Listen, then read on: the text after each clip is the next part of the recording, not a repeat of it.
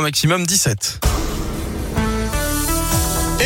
Retrouver le journal des bonnes nouvelles à cette heure-ci et c'est avec Léa Grillet. Bonjour Léa. Bonjour Guillaume, bonjour à tous. Par quoi on commence? Bien, on commence avec le palmarès du meilleur plan pâtissier. Le concours avait lieu pour clore la foire de Lyon. Radio Scoop était partenaire de cet événement gourmand. Dans le jury, on retrouvait Fabrice Bonneau, le chef de cuisine et dépendance. On félicite donc Loric Péquet, 12 ans, Oui. lauréat dans la catégorie jeune amateur. Michael Roblin, qui l'a emporté chez les amateurs. Et puis euh, Michael Barret du café Terroir, qui dans la catégorie professionnelle classique. Chez les professionnels créatifs, je vous le donne en mille, on n'aurait pas pu trouver mieux. C'est Justine Biscuit qui travaille à la pâtisserie L'Épicurien. Des scientifiques de la région qui travaillent avec la NASA, une unité de chercheurs lyonnais du centre de recherche d'astrophysique situé à Saint-Genis-Laval, récemment collaboré au développement du télescope James Webb qui a permis notamment de prendre des photos de galaxies très lointaines. Vous trouverez d'ailleurs certaines de ces images sur notre site internet.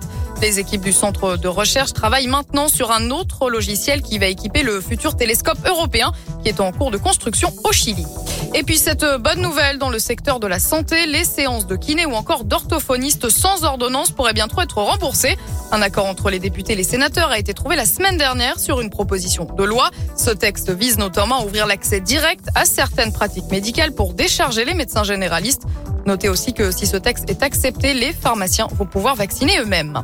Enfin, direction les États-Unis avec ce sauvetage en montagne. Un skieur a sauvé un homme enseveli sous près de 2 mètres de Oh, neige. j'ai vu ça Oui, mais c'est Incroyable. incroyable. Un véritable miracle qui s'est produit dans l'état de Washington.